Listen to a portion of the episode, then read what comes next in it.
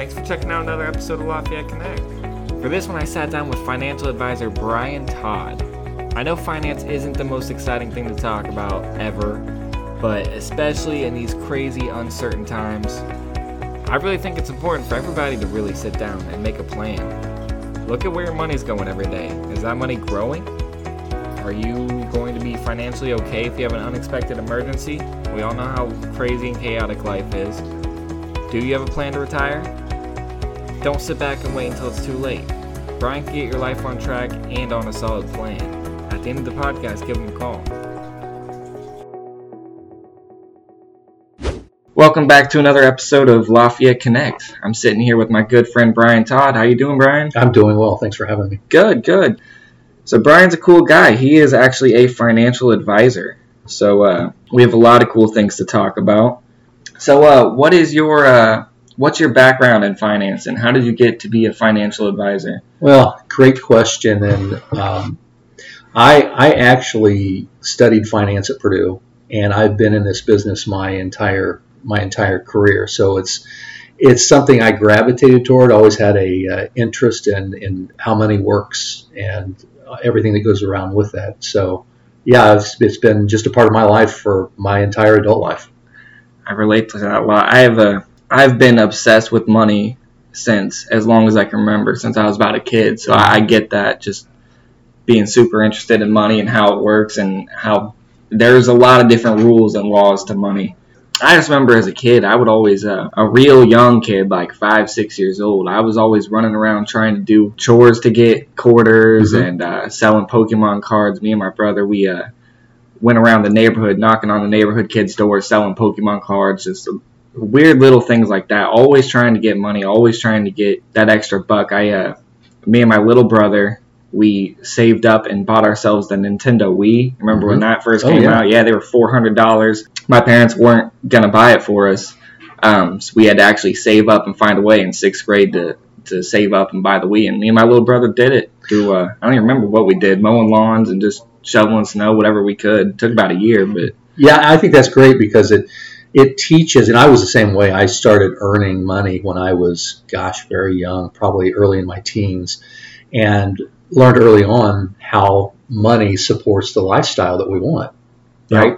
Yeah. And whether that's that's that's true whether you're 13 or whether you're 33 or or or 83, that your income, the money that you earn, that really that really does support the lifestyle that you want. It really depends on your mindset with it, because a lot of people look at it as money's the root of all evil. Um, they tie money with greed, but you're right. I mean, money is I look at money as sort of a protection for your family. You know, you can't give or help others if you're broke. I mm-hmm. mean, the more money, I look at money as a way to help people and protect yourself and the people you love. And so that's kind of my one of the main reasons I really love money. Yeah. Yeah. Well, and isn't it true though that anything done to excess can be bad? Whether we're talking about eating or or even you know other other things like uh, or drinking or or even money. You know, focusing too much on that can can be become an excess. If it's if it's driving and running and ruling your life as opposed to you controlling your money and your your your cash flow and your budget and so forth. Absolutely, absolutely. What made you want to go to school for it and make that your whole career slash lifestyle? I don't know that it was something that really drove me to study, you know, finance. Um, I think and and I've got two uh, two kids that are in college right now, and thank goodness both of them know what they want to do, and they're studying what they you know their their passions or interests. Uh, but I think that's one of the real challenges, and, and my wife and I have had this conversation about how to how to guide you know kids, young adults in into trying to find their their path in life. Um, and I really just gravitated toward that over a period of time. And, and I've, had, I've had a number of different roles um, in, in the area of personal finance and all that.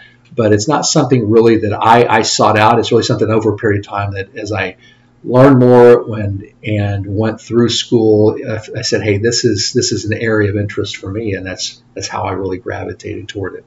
Yeah, because uh, I don't know a lot about it, but going to school, what's it called, the CMA or? Well, there are a lot of different credentials that you can earn as a as an advisor. Mm-hmm. Uh, there are there are a lot of different credentials, and I I could go ahead and list some of them. You know, the one one that a lot of people are familiar with is the CFP, the Certified Financial Planner. But there are also other other designations, if you will, and credentials.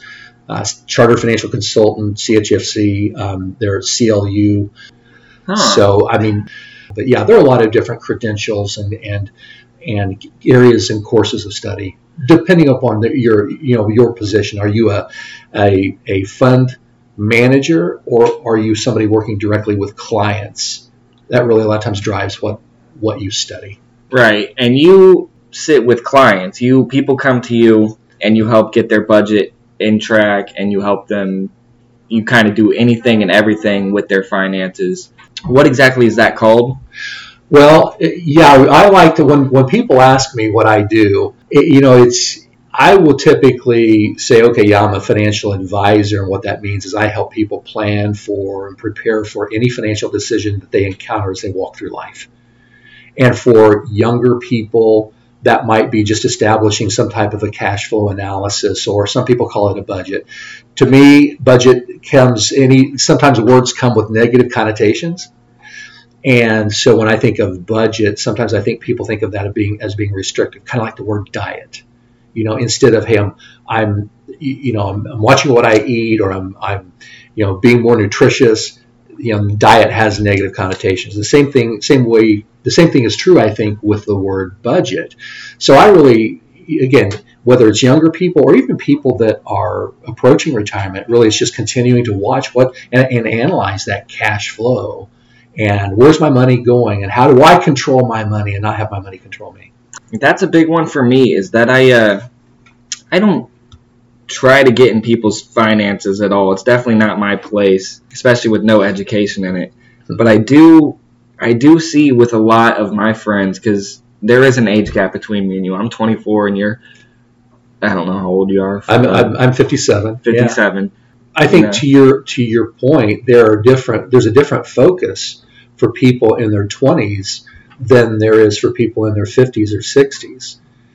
And um, for sure, yeah, because mm-hmm. when you look at, and it's really interesting, people coming out, what coming out of high school, college, whatever path people take, you know, a lot of times that focus early on is really just, I don't want to say surviving, but it's it's really trying to figure out, you know, how to how to really manage finances, and you know, people are thinking about younger people in their 20s are thinking about, okay, when do I buy a house if that's on my radar? Um, if I'm in a relationship, are we going to start a family at some point in time? You know, getting the uh, savings, the emergency or opportunity fund started, which a lot of times is that three to six months of expenses set aside, so that if something happens, like with COVID, and you you're furloughed or you lose your job, then you've got some type of a, a nest egg there or a safety net there. And then as people roll into their 30s, there many people definitely, if they're going down this path, they definitely have started a family, so they're very focused on their family, their kids, and so they do have different financial priorities as they go through life. That is true. I actually haven't uh, I haven't ever really put that to thought, but yeah, as you go through different stages, you do, like you said, as your family grows, your priorities definitely change. I just hate the thought of anybody as life goes on putting their finances on hold and then the thought of somebody at 40 50 years old sitting back and thinking oh i haven't put anything mm-hmm. away for retirement. I don't have a game plan out. That really scares me for a lot of people and i hope with the internet and with the covid kind of changing everybody's mindset i hope that's getting better at least. Yeah i'll speak to that for just a minute because i just read within the past week or so uh, a very very well known company in, in chemicals and agriscience that they they just discontinued their pension that they've they've had for generations. And so what's happened over the years really started in the 70s and, and has gone has continued through today. More and more companies are getting out of offering that pension benefit for their employees. And what's that mean for our conversation?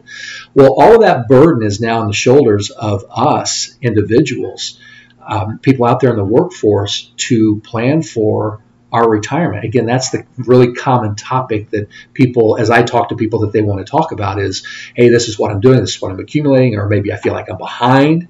I have that that conversation a lot where people say, I really feel like I'm behind, or I don't know if I'm on if I'm on schedule or on target. But back to the point, the central point is all of that is on our shoulders now. And so the earlier that people start, the better off the outcome generally is, but that doesn't mean that people who haven't started and they're in their 40s or, or approaching 50, that doesn't mean that they still can't significantly positively impact what Oh, life yeah. looks like when they get to It, retirement. it definitely doesn't mean that it's game over if Yeah. you're in your 40s or 50s or even 60s and don't have a plan for retirement. But you're right. I mean, the earlier you start, definitely 100% the better off you'll be. Sure. So, have you lived in Lafayette your whole life? I have not. I was uh, er- early early on. I was actually born in Bloomington, and my father was in uh, in the restaurant business, and we lived in. Uh, in the Bloomington area, out in St. Louis, we lived in, in Plainfield near Indy. Uh, moved to Lafayette when I was about first grade. What did your dad do in the restaurant business? Well, he ran a restaurant, and then he went into uh, food service and food sales and distribution Oh, okay. and that's what brought him to Lafayette back when I was very young. And so I grew up in the Lafayette area, um, first on on Greenbush Street, and then out on the east part of east side of town. How old were you when you moved here? Uh, right around six years old. Okay, Yeah. yeah. So you pretty much as long as you remember, you've been in Lafayette. Yeah. And you really did grow up here. That's Yeah. cool. Yeah. But even in my adult life, I've moved around a little bit. Been in uh, Fort Wayne and uh, spent some time in Columbus, Ohio, and uh, but yeah, it, I, I consider Lafayette my my my hometown. Yeah, for sure. So- It's that's cool. So why why would somebody need why would somebody need a financial advisor rather than kind of going through things their own way and or with the internet and everything that's out there? Why would somebody need to sit down? That's kind of rude. Now that I Well, no, no, I think that's a good question because, you know, I, the straight up answer to that is it's like any other profession. Um, when you want professional guidance, I mean, certainly people can accumulate money on their own. There are all kinds of um, resources that people have online, whether that's opening up their own retirement account.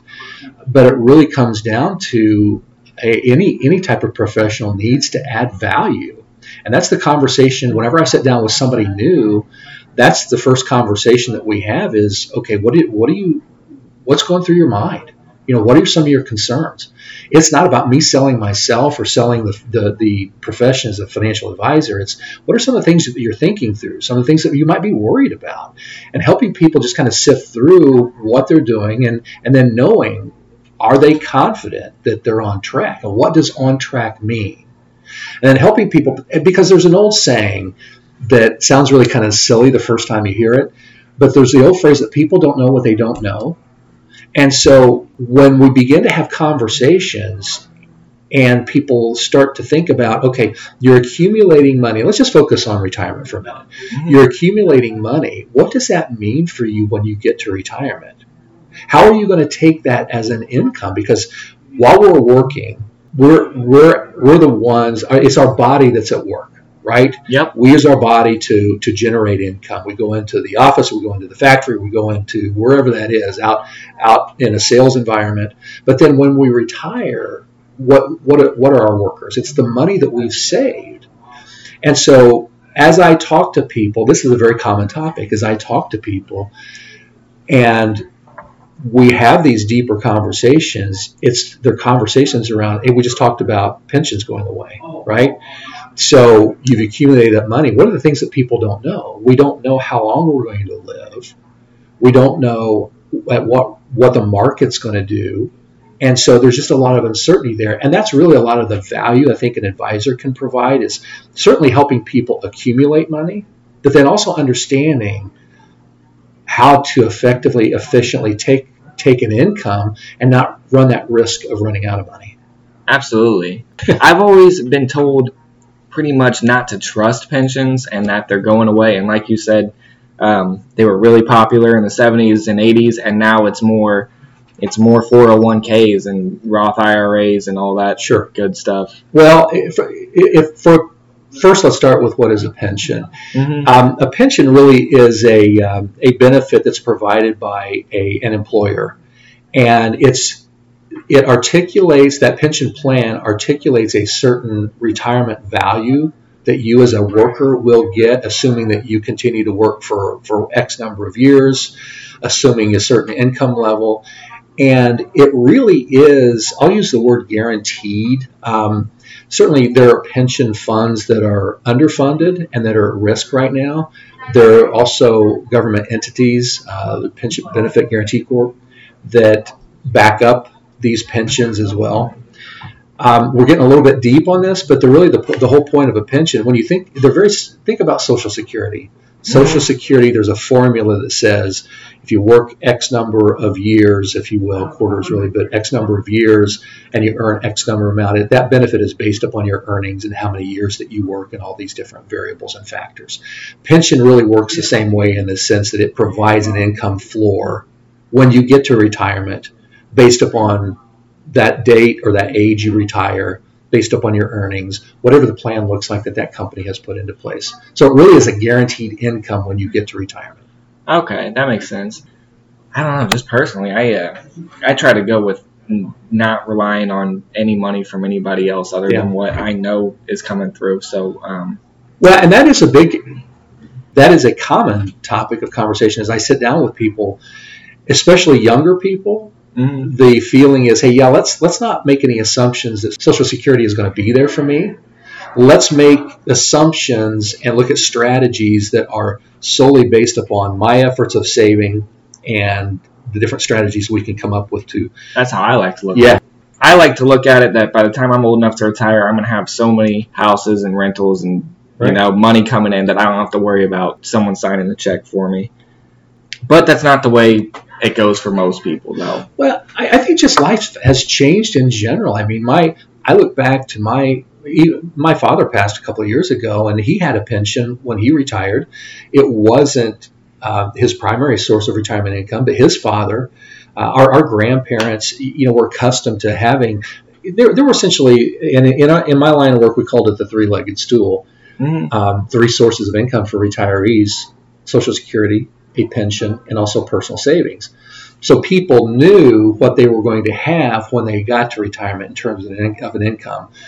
We also, a lot- for a number of years, we called that mailbox money because you know in the old days people would go to the mailbox and get their check that arrived in the mail. Now it's now it's automatically deposited, and so they knew on a monthly basis what their income was going to be, and then any additional um, savings that they could um, that they could generate during their working years that was just icing on the cake for them it was very easy for them to know, hey, this is my benefit that I'm, I'm going to have when I retire. That's not the case today.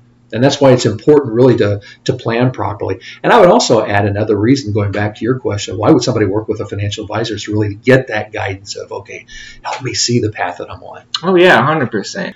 Whether it be reaching out, reading books, going online, or talk to a financial advisor, you need someone to help drive that wheel. Nobody knows everything, and there is different laws and rules to money, and you know you have to know. You have to have a professional helping. So I get it. Um, how does a financial advisor get paid? Oh, great question. There are different models, different ways that people work. And really, I'll, I, I boil it down to one end of the spectrum to the other, and then a hybrid. Mm-hmm. One end of the spectrum is much like what you might think about how an attorney might get paid. Somebody that does a fee for service. For example, if you go to a, an attorney and say, okay, um, I have a young family. I, I need to. I need you to draw up wills, maybe establish a trust. I don't want to get too deep on that conversation, Yeah. but what that attorney is going to do is they're going to charge you a certain amount, and it might be X hundred of X, X hundreds of dollars to do specific documents. So there are financial advisors or financial planners that work much the same way. They'll they'll sit down and have conversation and figure out what your goals and objectives are, and then write up and put together a financial plan for you. Get it in a nice binder, hand it to you, and say, okay, here are the things we talked about. Here are the different risks or, or issues to address. Here are our recommendations, and then put that in your hands. the piece that's missing there is the is the implementation. You know, they leave the implementation up to you, but they just direct you. Generally speaking, Right. the other side of that that spectrum is somebody that is a commission based advisor, and that person might get compensated completely on the the um, the products that they sell or, or what have you. Then in between that is what I uh, what I've heard so many people call a fee based advisor, and it's really a combination of the two. They might they might get fee income. Um, they might get fees from investments, like a uh, a one percent fee on managed assets. But then they also, as they're working with people, um, they might uncover hey, a specific need for something like a, a protection product, like maybe life insurance, disability income insurance, or something like that, where those products are generally sold and, and the compensation paid as a commission. So you can get paid in lots of different ways. Then, what's the most common one? Uh, in, in my commission? in my world, it's the it's the fee based. Uh, Oh, That's how I work. I'm I'm a fiduciary, which means every conversation I have, this I've chosen to be licensed this way and operate this way. Every conversation I have with people is based on their best interest, and there are times where there's a product that's sold that there is a commission there. Um, it's as a result of ongoing conversations that I have with people that where we start with that conversation of okay, what are you thinking through, or what are some of the different concerns that you have, then helping them map out what's what are the best, what are the different strategies that are options, and what's best based upon their individual situation. It's got to feel like hitting a home run when you uh, when they come to you with this mess of finances and you kind of straighten it all out for them. I'm sure you've seen you've changed people's lives. I mean, getting all their stuff straightened out and I like to think so, and I feel I, you're right. I feel really good about it when when I work with someone and and maybe they think that they're in really bad shape, and through the conversations that we have, they walk away feeling really good about where they are. And I have to tell you that that early on in my career, that was also one of the things that really emphasized or reinforced the profession I'm in my wife and I um, had sat down. We we'd al we always had the products in place, you know, the life insurance, the mutual funds, the Oh, yeah, investment sure. products, and all that. Um, once we sat down and went through everything, talked to an attorney, we had we had the wills drawn up. We had young kids at the time, and and and we walked away from the conversation knowing, you know what, no matter what happens to us, we're good. Whether we get what we want and we have nice, healthy, long lives, or if something happens next week or next month, if we're on that, that plane that goes down, our kids are going to be taken care of. My wife is going to be taken care of. We're both going to be taken care of, no matter no matter what circumstances life throws our way. So yeah, it is a really gratifying. it's a game changer. It's Yeah. pretty powerful. Yes. I mean, just knowing that having a plan and having all your ducks in a row like that, it is it changes your whole outlook on life. Um, so it's cool that you get to do that for other people for a living. Mhm. That's that's pretty cool. Do you believe anyone and everyone can be a millionaire if you uh, try hard enough, invest right, start young enough? Um, very good question. And to me, the short answer is yes. I think people can can accomplish anything that they want.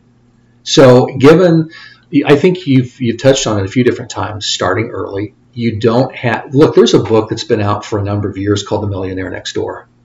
Ah, I And haven't I- heard of that one. Yeah, you'll have to read that. And I, I don't. This is not a plug for the book. I read it many years ago, and it really highlighted how many millionaires people don't even know they're living next door to them Mhm. because they live life modestly.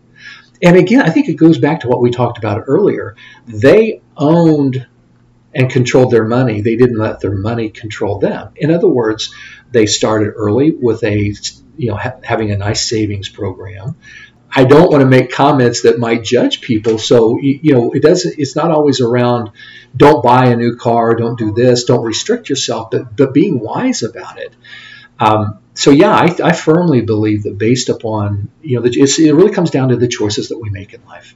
Yeah, I uh have you ever heard of Chris Hogan? He's one of Dave Ramsey's dudes that goes that Chris Hogan did the uh he went around and he interviewed 10,000 millionaires and then he did a a survey pretty much and got a bunch of weird little facts like the 80% had a college degree, which I thought that was backwards. I've always thought that most millionaires didn't go to college, you know, less than 1% of millionaires lo- won the lottery and like 75% of it did it just from doing the 401k. So I, I always thought that was pretty weird. That's a pretty good book though. It's called Everyday Millionaire, and it talks about a lot of the same things. Like you can see a millionaire walking down the street and not even know it. I mean, they're they're out there. They're everywhere. Even in Lafayette, we have a lot of millionaires Yeah. in Lafayette. So, Yeah, exactly Um, right. but I agree. I think anybody can if you if you play your cards right. But Mhm. And I think the key, like we've talked about, the key is is starting early and being smart about analyzing your cash flow. And we haven't really talked about that. You know, what, what as I sit down with people, whether they're younger people or people that are older that really haven't gone through that cash flow analysis, if they don't have a program that they're following, and there are popular financial entertainers out there, financial people in the in the public eye, if if if they don't have a program that they're following, it really it really can be as as straightforward. I don't want to say simple, but as straightforward as analyzing your cash flow, the money that you have coming in, and then beginning to say, okay, what what just setting out your priorities. You know, you're going to have to give X amount back to the government, not back, but set aside X amount for the government. And then, based upon your priorities, if you're a spiritual person, setting aside that 10% for tithing, setting aside 15% or whatever that amount for, for a savings plan for years down the road for retirement, and then beginning to look at what's left. There's a very popular, right now, is a popular guy that um, he is former Navy SEAL. He's out on the, the public speaking circuit. He has books that he's written. what's his Uh, name? His name is Jocko Willink I knew it was going to be Yeah. Jocko. I knew it was and I, Jocko. well, I love his, um, I I love his his approach to this, and his approach not to this, to not to money, but to life in general. And it's it's discipline equals freedom. yeah. And and my my uh, the message and tying that back to financial concerns is if you're disciplined about your cash flow, and again, don't think in terms of being restrictive, but set your priorities, be disciplined about that so that you own your money and it doesn't own you. And then being able to figure out, okay, do I want to buy that new car or that newer used car? Do I want to go on that vacation to the beach or, or overseas or you know whatever that looks like? Then you can you have a lot more freedom to do things and not feel like that, that your money is owning you and that you're living paycheck to paycheck. There's a true power in uh, living below your means, Mhm. and I've I've found that personally. If you look at me and my finances now um, compared to when I lived in my junky apartment, didn't have a car payment, had roommates, I was living like a king in those days compared to now, where I have the nicer apartment, the nicer car. Um, it's just me and my girlfriend, and we're happy. We're happy with that. But Yeah. I think about it all the time. Like, man, if I even realized how good I had it at that point, I could have stacked back some serious money. Then, Yeah. I mean, it's crazy. Well, you know, and on that topic, we in, in our firm we joke because this comes up from time to time, but there's an old Chinese proverb Mhm. that talks about the two best times to plant a tree. Well, the best time was 20 years ago. The second best time is today, right? So you can't go back and you can't plant that tree 20 years ago. You can only I deal like that. That's a good. Yeah, you can only deal with today. And it doesn't matter, and that applies to people whether they're 24 or whether they're 44. You know, don't don't obsess over what you haven't done. Look at what are the things that you can control going forward. Oh, absolutely. So I hear with the younger generation, my generation, a lot. I hear the term "you only live once." Um, you can't take your money with you when you die, and I see a lot of people my age and every age really, but a lot of people like to blow money and spend it how they want just to have a good time, and I get that too. To each their own. But like I said, I what is your advice? Mean, I'm sure you've seen tons of people that are like that, where you sit down with them, you're going over where their money goes, and you see you see them wasting it, but they don't want to stop wasting it. What do you do to to help them out, or what? Well, it all comes down to, you know, where their heart is. And I say that, and what I mean by that is, you know, people have got whether it's whether it's people who are, you know, engaged in bad habits, whether that has to do with alcohol or tobacco or or their spending habits or what have you. People have got to first they've got to want to change and feel like, okay, what I'm doing isn't the right thing and then and then you can begin to help people and help people work through okay how, do, how what does change look like and again not thinking about change in a restrictive way but looking at it in a positive way okay here's where you are and where is it that you want to be Do you uh do you push people a lot? Like, do you look at them and say, "Hey, dude, you spent three hundred dollars in cigarettes," or do you uh kind of to each their own? Let them if if like you said, you can't change them. You can bring a horse to the lake, but you can't make them drink it, or whatever Well, that saying is. Yeah, you lead a horse to water, but you can't make them drink. Yeah. Let me address that in a larger context. Um, no, I don't. I don't.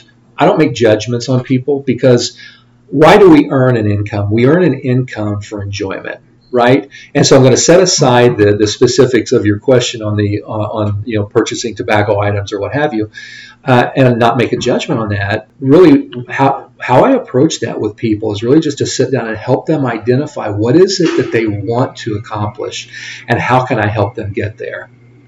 Does that does that help? Yeah, that answer your that makes question? sense. Yeah. Yeah. So it's not at all sitting in judgment or telling them that they have to do something. It's really just help them filter through, hey, here are the things that I want to see happen over the next 5, 10, 30 years, and then helping them figure out what's the best way to, to get there.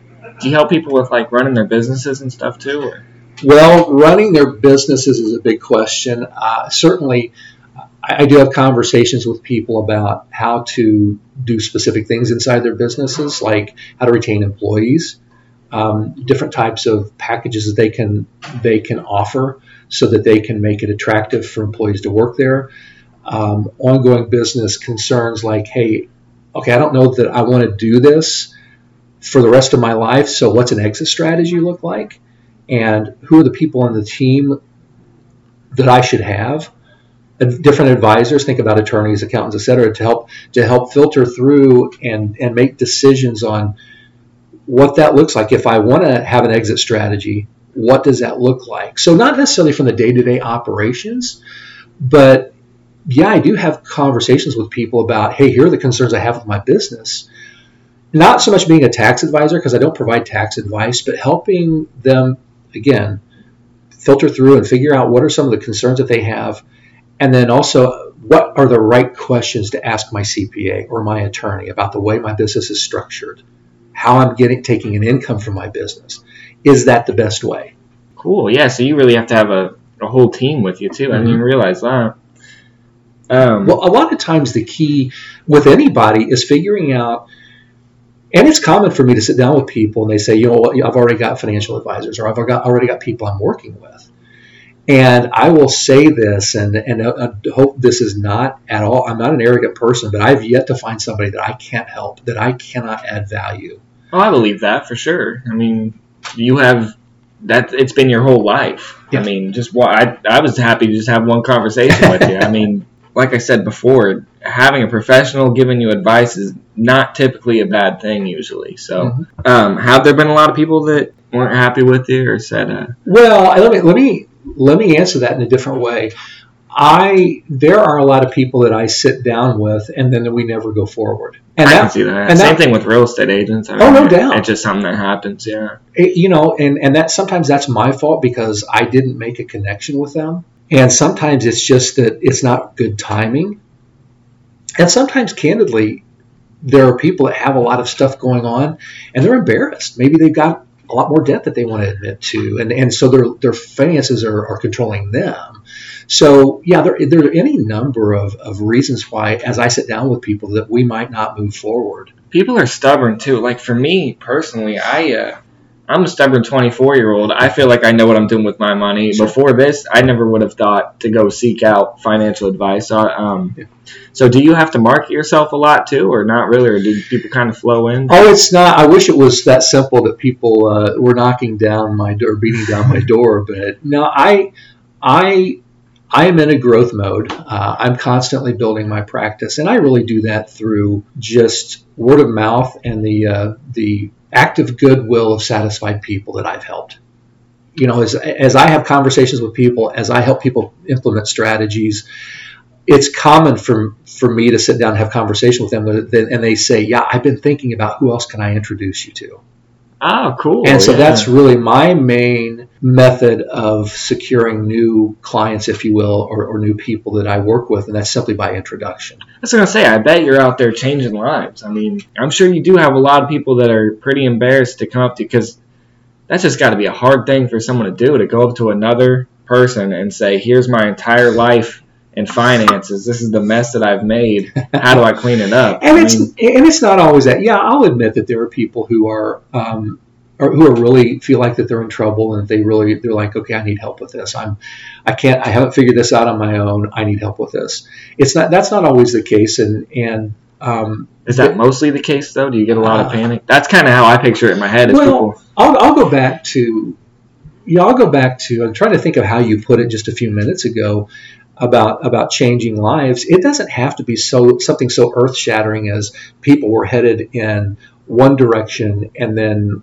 working with me they they did a 180 and they were headed in a completely different direction. It can be something as simple as.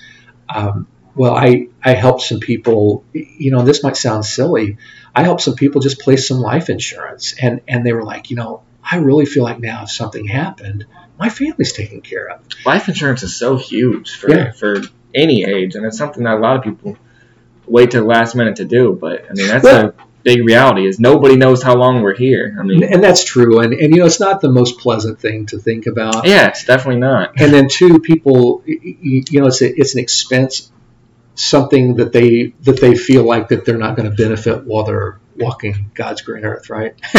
But the truth is, is you're we're not going to live forever. Well, and, but but again, back to your point, and I don't want to spend too much time on this, but um, it is an important part, and I consider it the, the foundation of any good, solid financial plan or financial strategy. Is you you know you think about it if you're if you're in commercial real estate, you build that building, and then before you ever put any type of equipment in there, what do you do? You put locks on the doors and you protect that equipment because that equipment is what generates an income for your business. And I think the comparison holds pretty strong too with with you as a earner. You know, you are that value in, in that paycheck. Again, we had this conversation earlier on during your working years. Your body is earning that income.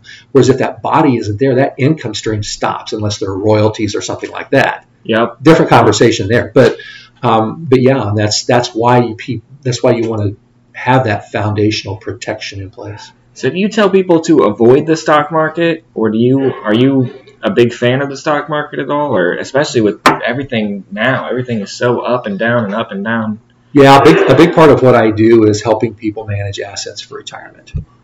So again, thinking about, I'll go back to I help people plan for and make financial decisions all throughout life, and and so whether that's helping them figure out rent versus buy, should I have a 15 or 30 year mortgage, should I buy additional life insurance, should I invest in the stock market, or should I invest in some manner? That last part, I do spend a lot of time with people, and I have a, have a, a number of clients in which I do help them manage retirement assets. So, no, I don't look at the stock market as a bad thing. I look at it as a, as a tool to uh, to helping people gain wealth, but doing it doing it in a in an efficient manner, in a manner that matches them, their willingness to take on and accept risk, and also helping them match them with the right strategies that, that limit that risk. I like the stock market a lot too. I uh, I day traded for a long time a couple of years ago. Um, I day traded a lot until about COVID hit, and I haven't bought much since then. So where do you think things are going then with COVID, the uni- the U.S. dollar, cryptocurrency? What's uh, where do you see this path, this crazy train going? Yeah, there's some really interesting conversations surrounding all that. I said, that's kind of like five big things. Well, let's talk first on on, on crypto. I, I I keep up with what's going on with Mhm. that topic. I approach it very cautiously because there are a lot of there, there are a lot of social and political implications there, economical implications there. My biggest concern is that, that what's the underlying value for cryptocurrency? right. right? So I want to stay away from that because there's so many so many things surrounding crypto in the, the, the different areas that I just mentioned that it's something that as an advisor you need to be aware of what's going on with that but it's not something that's a part of my practice or the conversations that I have with clients unless they want to learn more about it and then I find ways to help them really learn more about it but not be an advisor to them. So do you know about the one everyone's talking about, the Doge coin? Have you heard of that one? I have heard of it. Yeah, that is the craziest. So I, my biggest thing is I don't put a penny. I don't invest in anything I don't understand. Yeah. And that's kind of how I looked at Bitcoin. That's kind of how I just have a certain rule of stuff. Before I buy something, I got to know about it. I got to know where it's going. I got to have a plan. Um, well, uh, If that- you follow that, you'll be well served. yeah, that, and I usually am. I, like I said, I day traded for a long time, and I would do more riskier moves, but as long as I stuck to my structure, then typically it worked out for me. I only I would win a lot more than I would lose. Well, what this reminds, what this conversation reminds me of is, and you know, you you are too young to remember this, but you probably certainly heard about it, the dot com bust or the bubble. I was too young for that. Yeah, because yeah. it was like 99, I was saying 2000, 2000, I was four years old. Yeah, And what was really hot at that time, of course, the internet was very young, and so you had all these um, internet companies that were issuing stock, and people were investing in it. And the question kept coming back to that should that people should have been asking was, okay, what's the underlying value here? Look at the fundamentals. What what are earnings or revenue? You know, what's what's the value of long term value of, of that that particular stock or that company? And for a lot of those companies, it just wasn't there. There wasn't any sustainable revenue. So my same approach applies with crypto, and that's okay. What's what's the long term value there? What's and and right now, I you know, I, of course, like I said, I don't advise people on in, on individual securities like that or opportunities. It's to me, it's more of a broader wealth building strategy, and not so much on looking at different at, at particular companies. Um, it's I, I hope that makes sense. I'll just I'll just leave it at that. But on, on the on the topic of crypto, Well, I'm with you, and with that Doge coin, this is this is what really kind of opened my eyes to cryptocurrency and how how insane it really is. So the internet's exploding over this Doge coin. It's a penny stock. It's only at 20 cents at this point, Yeah. and it's shooting up three, four hundred percent a day. And uh, I mean, it goes against everything. All of my five rules that should I buy this stock? It was like no on all of them. But I mean, it was going up 400%. I don't like pump and dumps where they shoot up and then tank down. Well, let me say on, on that topic, I look at that as very similar to people who want to invest in, in real estate or a- any other type of what I'll call a boutique type of investment. If you take care of the, the basics first, the fundamentals first, and that's having a good wealth building strategy to take care of your retirement, I look at, at it like anything else. Then once you, going back to our cash flow conversation, once you have taken care of um, you know your priorities investing for your future in a in a very sound financial strategy then if you've got additional dollars and additional opportunities whether that's investing in a cryptocurrency or putting money into that or going to Vegas it to me it's not this I'm not equating the two but it's it's like do we want to call it play money it's like you've already got I see exactly Yeah. what you're saying. Yeah, and it and for mine, it was it was kind of play money. What I do is every paycheck that I get, ten percent of it goes to investing of some Yeah. sort. So it is play money, but it's also money that I'm trying to get money back out of in return.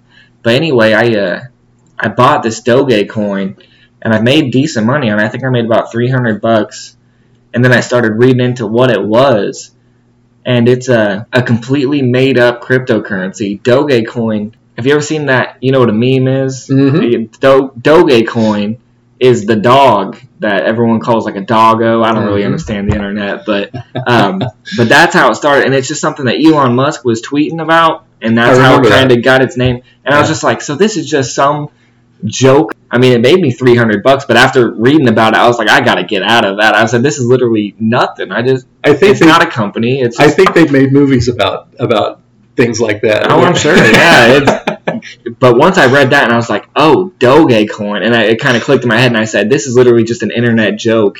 I mean, Right. that millions of people are involved in now. I mean, it's just nuts. right So, uh, Yeah. But I don't know whatever happened. I stopped following it, but uh, I made my money and bailed on it. So, but I, I'm. I don't understand enough about it, and I think I think you're right. It probably is a lot like that dot com burst, where Yeah. you hear different websites. It's kind of probably a lot like hearing different cryptocurrencies, and no one, no one's got that crystal ball. But Yeah, on that topic, and, and then want to, want to address some of the other things you asked. Again, I think it comes down to take care of the fundamentals first, and then if you if you want to experiment with things like that in in the investing space, then yeah, I mean, as long as you understand what you're getting into, you also asked about the dollar, the strength of the dollar. I hear a lot of questions or questions or conversation we could have related to the economy, you know, political climate and all that. I don't want to get political in the sense of political parties, but when you stop and think about, yeah, there's a lot of uncertainty from a tax standpoint. What what are what are individual tax rates going to be going forward? We're, we're in a fairly low tax environment today from a marginal tax rate than w- as you look back in history. So I think there's a lot of uncertainty what's going to happen in that regard. Uh, also, when you look at economic powers like specifically China, what are the implications with where we are in trading with them? Uh, how strong will the dollar be? There are also concerns about inflation, and I know um, Janet Yellen just came out recently saying, "Hey, we, we feel like that it's a very low risk and that it's a very manageable risk." Well, I hope she's right. Yeah, um, but, but again, we're in such a low interest rate environment. Traditionally, the Fed has used interest rates to adjust, or, or they've adjusted interest rates to control inflation. And we really were such low interest rate environment today that we're we're I question what how much how much play is in the levers, how much how much can they make adjustments it's already about as low as it can get, right? Well, no one's seen it this low before. Well, that's true, but I, I, this blows my mind. Two years ago, nobody would have ever thought about the concept of negative interest rates. Yeah. But, but we're there. We have countries that have issued debt at negative interest rates. Do now stop and think about what that means. I, I it doesn't make any sense to me. Yeah. I, oh. so I'm gonna I'm going to borrow money and in traditional positive interest rates, I pay an interest rate. So if that's 1%, I, I, I borrow $100 and then every year, if it's 1%, I pay you a dollar if, you, if I borrow it from you. If it's at negative interest rate, that cash flow works the other way. Jordan, think about that. I borrow $100 from you and you pay me a dollar? Why would you do that? Is that called negative amortization? No, that's that's a different. But it's kind of the yeah, same concept, right? Yeah, I, I like to just yes, I, I well possibly. You know, amortization we could get into a different conversation. Um, but I see what you're saying. Yeah, I was just I was just wondering if that was what that was called. It really just to in just keeping it simple, it is borrowing money and people paying you to loan you money. Yeah, that doesn't make any sense. So think about that in terms of it, put it in simple terms again. Although I think we've done that, if you if you borrow money for a house, for mortgage, borrow 100000 with a negative interest rate, a lender is going to pay you to take that mortgage out with them. And that's where we are in, in economics today. And so when you factor all these things in, and the fact also that we have issued so much debt and gone into such debt that a, a, a really small increase in, in the federal in the Fed rate in interest rates can have a significant impact on on our federal budget and being able to meet our, our obligations. So there's just a lot of things at play here, and I don't want to sound doom and gloom. It's just a really strange it's, environment it's where we're at. Yeah. yeah. So what? Uh, how long do you think we have before things start getting weird? Then I think you're the real the real issue there is the definition of getting weird. Um, I was going to say things you, are already pretty weird right now. And, and I was going to say if you talk to a lot of people, they'd say, "Well, these are really strange times that we're, that we're in," and they are. You think about it was a year ago as we sit here and record this. It was a little over a year ago that we went into COVID, and the, almost exactly a year ago. Yeah. Tomorrow a year ago tomorrow was the day they shut down all the restaurants. Yeah. And that was kind of the very beginning of restaurants were the first things to close. So and and you know, I've heard, I don't know if you've heard the term black swan events, but a black mm-hmm. swan is so rare that nobody, you know, the people don't think about a particular event. And that's, and so my point is, if you were to go back to Christmas of 2019, would you have ever thought just a few months, short months, or actually less than a few months later, that we would have been in that type of a situation? Oh no, I always, I always like to think, what if 2019 me just got suddenly transported one year into the future. And if I just just from walking around the mall or whatnot and seeing everyone wearing masks and stuff, that would be so mind blowing. Like what what happened? Why is everyone wearing masks? Why is everything shut down? I mean, I'm glad I'm glad things are opening back up. But I you spent you mentioned memes earlier. I saw a, uh, a picture on Twitter. I think it was early this morning. It might have been late last night, and it was a picture of, of a of a of a kid coming out of high school, and he was making a prediction for 2020, and he said by 2020 everyone will get along and all diseases will be cured. it's kind of like it, it's kind of like uh, you know sorry for posting that, or sorry for for stating that, but it was really kind of funny that nobody would have expected this. no, nobody. I think we're we're handling it all right. I mean, Lafayette's such a strong economy. Yeah. I mean, we didn't get shut down like California did, so that, that surely helped. I, I, you know, we and we talked about this before. That I, I, I agree with you. I think Lafayette is in, in a really good spot, and we've talked about the strong real estate prices and the real strong real estate market, and and and the benefit of having a strong organization or strong university like Purdue, and as well as a good manufacturing base, the different companies that that are here, and the growth that, that the Lafayette area has has experienced is it's really put put the the region here in a very good place It's nuts. economically. Lafayette's officially on the map. I mean, Yeah. it's our real estate market is beyond insane right now. Yeah. I mean, the amount of people flooding into Lafayette year after year, it's uh, it's weird. Do you think we could be headed to the greatest depression we've ever seen? I, I'm kind of on the fence on that. Yeah. That's kind of where I thought we were all of 2020. I don't know. Again, that to me, I, I like to stay away from doom and gloom, and I can't. I, I know you know this, but I can't predict. Um, are there reasons to be for, for concern for the for the rational human being? There's no doubt. Um, I, I you know you, you raise a good question and one that I don't know, and I yeah I struggle with It's what- possible. It's definitely possible. I hear people possible. saying it left and right. So, but Yeah. I, I like to think positive, and I I kind of like to ride on the fact that Lafayette is so strong, and that we've been lucky enough so far. Maybe hopefully we just continue to be lucky and Yeah. get through it. I mean, we we are getting through it. So Well, on that topic, I would say, you know, there's certain things, as we've talked before, there are certain things within your control and that are outside of your control. And if you focus on the things that you can control and do those things well, all those other things that are outside of your control, you just gotta take every punch as it comes. Yeah. I mean, you can't. Like you said, you can't worry too much about things you can't control because there's nothing you can do about it. So, except for sit back, relax, and enjoy the ride. a lot of uh, things to think about, aren't there? Yeah, I was gonna say there's a lot, a lot more than I thought. And this is what makes it really fun. I shouldn't use the word fun, but it is fun and enjoyable to work with people and talk with people and help them work through. Gosh, I didn't think about that particular detail or this Yeah. particular detail. We'll have to do one with me and you sometime soon. Okay. Um, are you in Lafayette a lot? Oh yeah. Yeah, we'll have to sit down and I'll, I'll show you what I got. Cause Okay. I'm all for it, man. I'm all for getting advice and seeing what the next step is. I, Yeah. uh, you know, I still have a lot of questions. I gotta, I gotta get my stuff straightened out too. 'cause think about how life has changed over the last five years. I mean, just in the past As- five years, it's gotten so weird. as an old guy, that's easy for me to say because I, I mean, I've got a longer memory, you know, of, of what life is Yeah. like. Um, I, we, we have these conversations at, during in our firm during the week. We have different training sessions regularly scheduled for because we've got brand new advisors, we've got young advisors, we've got people that have been in the business for you know a number of years like me.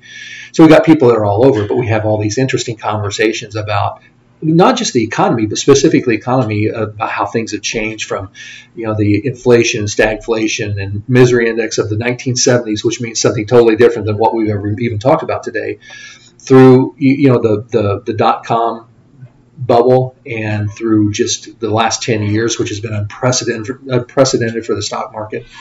Um, so all these different things that we've lived through that it's just so weird now, so un- not weird but unusual, and that there are things that in the economy that other ways for people to earn money that didn't exist five. I or 10 don't think ago. DoorDash was a thing five years ago. Yeah. But just an app on your phone that you can pull out, logged on, and okay, I'm employed now. It's a cool time to be alive. I, I think I think it opens up new opportunities for people to get additional additional money. You know, I- so a lot of different opportunities for people that want to do it. Yeah, in, some type of profession like that. Well, so, uh, we can go ahead and do the closing here, just so we can yeah. stop. I'm all for still talking. I mean, you're an interesting guy. But thank you, Brian. Um, I really appreciate the time we had together. It was a it was a good time. I learned a lot for sure. I, I enjoyed it immensely. I appreciate you having me. Yep, absolutely. Thank you guys for listening. So there you have it, folks. That was Brian Todd, financial advisor. I had a great time meeting him. He's an awesome guy. His information to get a hold of him is in the bio. Times are tough right now, and no one knows where this economy's headed. So get your money on track. Call Brian, get out of debt, stack your money up, and then give me a call so you can get started in Lafayette's insane real estate market. Thank you again, everybody, and have a great and safe